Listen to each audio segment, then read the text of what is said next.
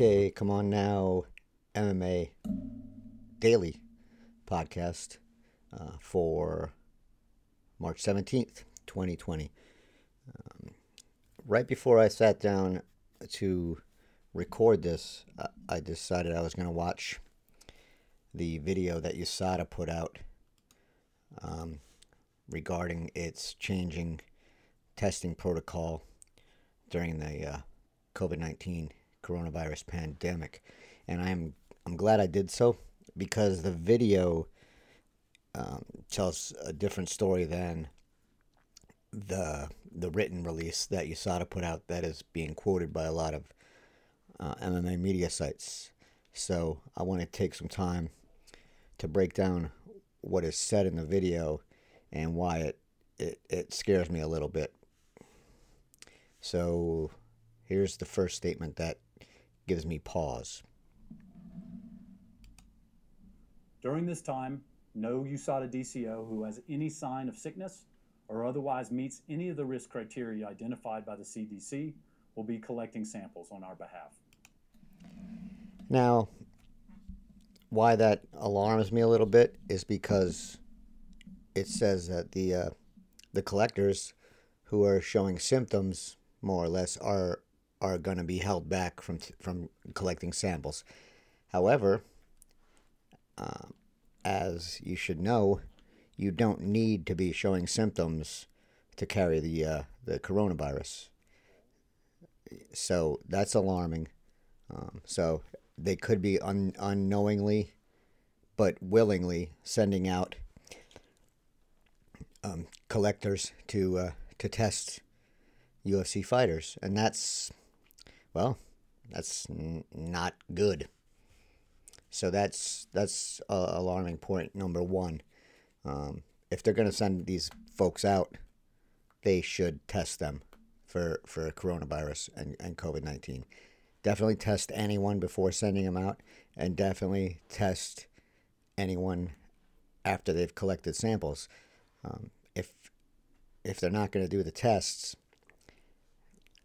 it, it, they're they're sending out people. They could be sending out people that, that are carrying.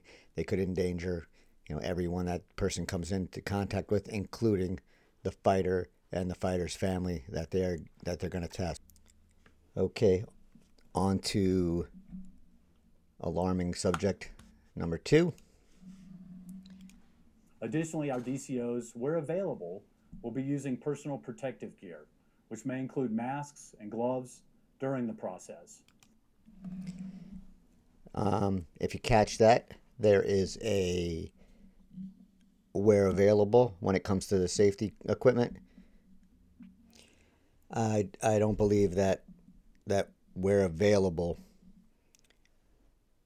should be the, the standard. I think the the standard should be only only if they they are wearing protective equipment should they be testing fighters um, in the current environment, not if they can get these supplies. So that's that's a shortcoming. On to topic number three. With your help, we will also do our best to maintain a six foot distance between you and the DCO during the process. What, what bothers me about that part of this statement and the video is how how can you maintain a six foot distance if you're going to do um, blood testing? It's it's unless you're going to have the fighter draw their own blood. That's almost that's impossible. So that's a concern. And the next concern. Additionally, as always, we ask that you wash your hands before the collection, and our DCOs, where possible, again, will provide hand sanitizer for you both to use. That, again, should not be where possible. That should be another one.